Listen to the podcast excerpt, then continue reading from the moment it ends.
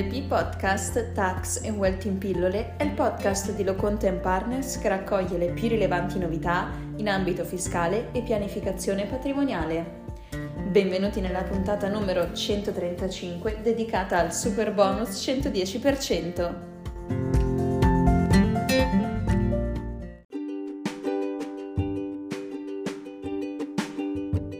Ecco il primo quesito della puntata odierna. Il condominio in cui abito è composto da 5 unità residenziali, 2 pertinenze e 2 unità commerciali. Ai fini del calcolo della superficie abitativa e commerciale del condominio, come devo considerare le pertinenze considerando che tali unità sono nella disponibilità e proprietà dei soggetti detentori delle unità residenziali? L'Agenzia delle Entrate, mediante la circolare ministeriale 30E del 2020, ha precisato che un intervento trainante può essere eseguito anche su una pertinenza e beneficiare del superbonus indipendentemente dalla circostanza che l'intervento interessi anche il relativo edificio residenziale principale, purché tale intervento sia effettuato nel rispetto di tutti i requisiti prescritti dalla normativa. La stessa amministrazione finanziaria, nella circolare ministeriale 24E del 2020, ha precisato che in caso di interventi realizzati sulle parti comuni di un edificio, le relative spese possono essere considerate ai fini del calcolo della detrazione soltanto se riguardano un edificio residenziale considerato nella sua interezza.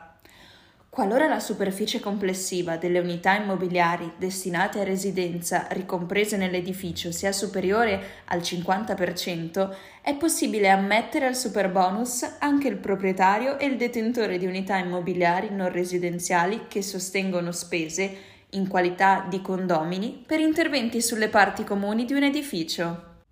Nel caso in esame, la superficie complessiva destinata a residenza come sopra individuata risulta essere superiore al 50%, con la conseguenza della possibilità di applicazione del superbonus anche per le unità immobiliari ad uso commerciale. Posto quanto sopra, si ritiene che l'agevolazione da superbonus risulterà usufruibile dai detentori delle unità immobiliari a destinazione residenziale e delle relative pertinenze con riferimento agli interventi sia trainanti che trainati effettuati sulle parti comuni dell'edificio, nonché con riferimento agli interventi trainati effettuati sulle singole unità immobiliari residenziali e relative pertinenze esistenti all'interno del medesimo edificio.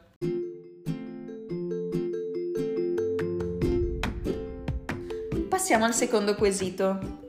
Sono proprietario di una pertinenza di un immobile danneggiato dall'evento sismico che ha colpito il centro Italia nell'anno 2016.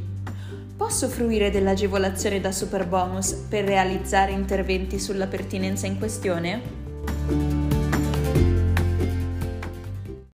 Come indicato dall'Agenzia delle Entrate nella guida emessa ad aprile 2021 in materia di ricostruzione post-sisma, Italia centrale e Superbonus 110, nel rispetto dei requisiti e degli adempimenti ex legge previsti, il Superbonus 110 è applicabile alla fattispecie rappresentata.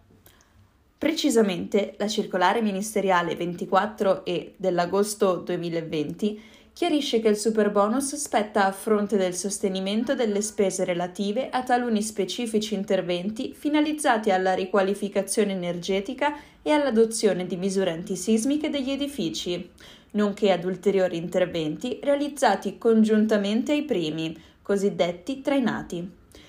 In entrambi i casi gli interventi devono essere realizzati primo su edifici residenziali unifamiliari e relative pertinenze, Secondo, su unità immobiliari residenziali funzionalmente indipendenti e con uno o più accessi autonomi dall'esterno, site all'interno di edifici plurifamiliari e relative pertinenze.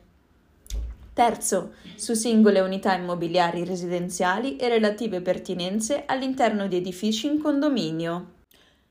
In caso di interventi realizzati sulle parti comuni, la detrazione spetta anche ai proprietari delle sole pertinenze, purché abbiano sostenuto le relative spese. L'ammontare massimo di spesa ammessa alla detrazione va riferito all'unità abitativa e dalle sue pertinenze unitariamente considerate, anche se accatastate separatamente. Infine, con la circolare ministeriale numero 30E del 22 dicembre 2020, è stato inoltre chiarito che un intervento trainante può essere eseguito anche su una pertinenza e beneficiare del super bonus indipendentemente dalla circostanza che l'intervento interessi anche il relativo edificio residenziale principale, a condizione che tale intervento sia effettuato nel rispetto di tutti i requisiti stabiliti dall'articolo 119 del DL Rilancio.